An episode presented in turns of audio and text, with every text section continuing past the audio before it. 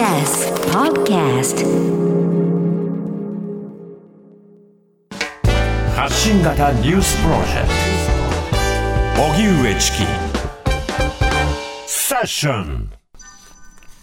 弱い子がいじめられる。麻生氏の発言に波紋。自民党の麻生太郎副総裁は昨日千葉県市川市で街頭演説しロシア軍によるウクライナ侵攻に触れた上で子供の時にいじめられた子はどんな子だった？弱い子がいじめられる。強い奴はいじめられないと語りました。その上で国も同じ。強そうな国には仕掛けてこない。弱そうな国がやられると述べました。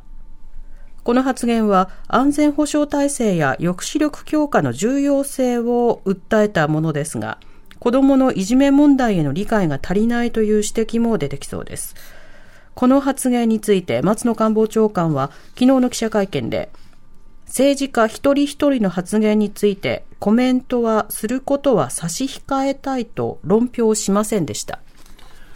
さて、この麻生太郎氏の発言について触れておきましょうか。あの、私はストップいじめナビという NPO の代表をしておりまして、はいはい、えいじめ研究で分かっている知見というものをいろんなところにこう伝えるという、まあ、そうした活動もしています。著書もあります。はい。はい、で、そうした中でそのいじめについての、特に日本のいじめについてのその前提というものを確認しておきましょう。というのも、国によっていじめの状況っていうのは、あの、それなりに違うところはあるが、うんうん、えー、国によってどの国でもいじめが学校などで起きやすいということは変わらないわけですね。だからから前提として、例えば日本人は陰湿だからいじめをしやすいみたいな語りというのは間違っているということは踏まえてください。はい、このあたりに日本人の精神性なるものを持ち込んではいけません。で、その上で、ではその日本のいじめの特徴という点で言うと、あの、暴力系のいじめよりもコミュニケーション操作系と言われるもの、あるいはその殴る蹴るなどの、まあ、行動よりも、あの、言語系のいじめとか関係系のいじめとか、まあ、そうしたようなものというものが主流になってるんですね。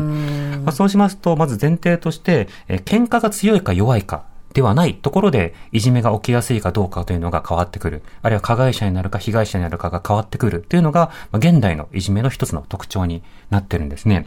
なおかつ、そうしたいじめについては、あの、これは、あの、日本でも教育政策研究所というところが、あの、行っている調査だと、はい、まあ、8割から9割の人は、加害といじ、えー、被害、うん、両方に、うん、えー、一時的にでも関わることがあるということになるわけですね。つまり大半の人は何かしらの仕方でいじめに関わることになるわけです。ただその中でも、よりリスクが高い人、あるいはよりその、えー、行動が繰り返し被害を受ける人、加害を受ける人、あ、加害を行う人、それぞれがあるというようなことがわかるわけですね。で、このいじめについて考えるときには、あの、環境要因と、あるいは個人要因、それぞれがこう分けて議論されることがあるわけです。環境要因というのは、環境的にいじめが起きやすいところと起きにくいところというのがあるよねっていう、まあそうしたようなものですね。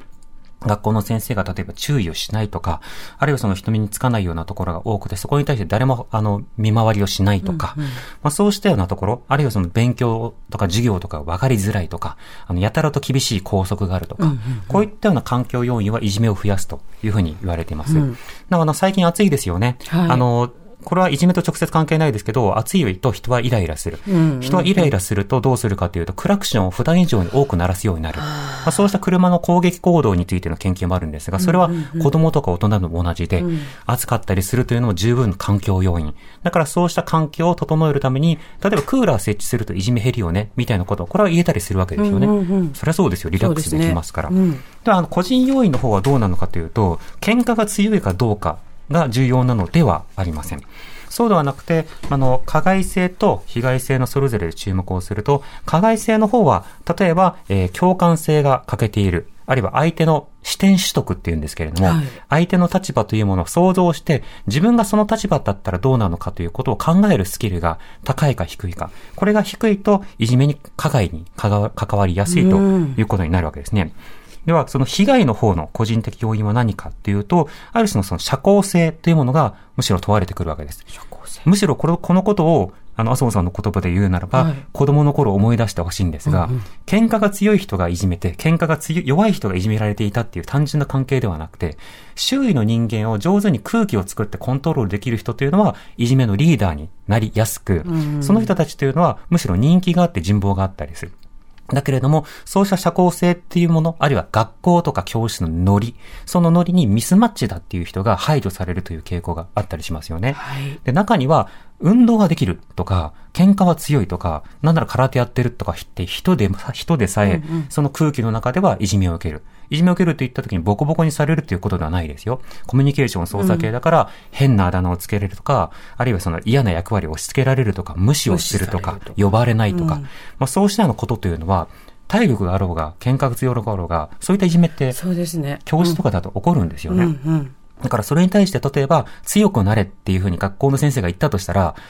分かってないな、この先生って。まあなりますよね。ねだだから、こうしたようなその実態というのを把握をした上で、まあこういったその個人的要因を改善するということはなかなか難しいが、社会は社会性スキルというものを多くの人たちに身につけることによって、場合によってはえーレスキューを求めやすくなる。つまりその反抗をして相手を拒むのではなくて、えー周りに対して、あるいは先生とかに対して助けを求めてもいいんだよっていう信頼を作るなど、いろんな活動というのが重要となる。でもそれ以上に環境要因を改善することによって、あの、いじめが起きにくい環境を作り、あるいはいじめが起きたとしても、周囲がすぐさま介入をして、そのことにより早期対応が可能な状況を作るっていう、まあこうしたことが必要になるわけですね。で、戦争といじめって、あの、同じ、例えば、紛争とか衝突とか集団間の対立っていう点で重ねて語ることも確かにできるんですが、そんなに単純にいじめでこうだから戦争はこうって言えるほど、共通しているものでもないんです。あの、教室では例えば仲裁者としての先生とか、それぞれの保護者がいますけれども、じゃあ戦争の場合の、例えば仲裁者とか保護者とかって当たるものはどうなのかとか、対学に当たるものは何なのかとか、そうしたことをいちいち考えていくと、それはその比喩でたと例えちゃダメだよねっていうのがわかるわけですね。だから、その、今回のようなその例え話というのは、比喩の方に引っ張られて、その物事の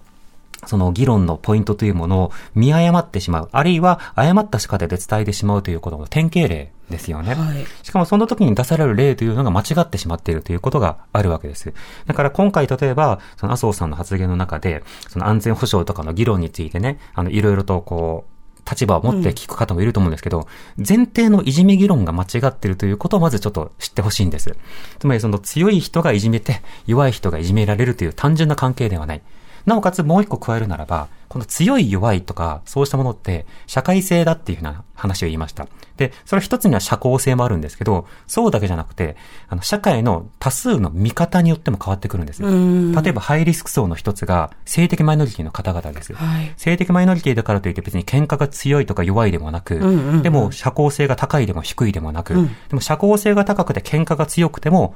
いじめにあったりする。これ、例えばアメリカのドラマとかイギリスのドラマとかでも、その、運動部とかに入っている、えーがっちりとした、あの、ゲイの男の子が、でも、そのことをカミングアウトするといじめの対象になるから言えないっていうシーンとかって描かれるじゃないですか。はいつまり社会の大多数がその人を差別するような環境だと、喧嘩が強かろうが、社交性があろうが、これまたいじめの対象となってしまう。だからそうした偏見とかをなくすことはとても重要ということになるわけなんですよね。そうしたような話はね、今日のメインセッションにも関わる部分だと思いますけれども、まあ私たちもその風潮とか傾向とか偏見、変えることというのはできるので、ぜひともいじめについての適切な理解と、えーそれをストップをかける側に回ってほしいなと思います。TBS Radio 荻上